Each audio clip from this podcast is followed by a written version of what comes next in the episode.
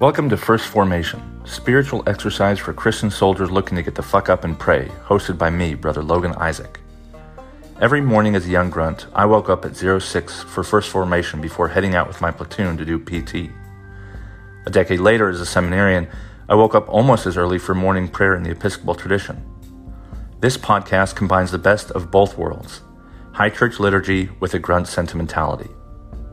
First Formation is morning prayer by and for the dog faces, jar heads, and self propelled sandbags. But it's also for any high church lowlife, whether you're a fobbit, a pogue, or even a civilian.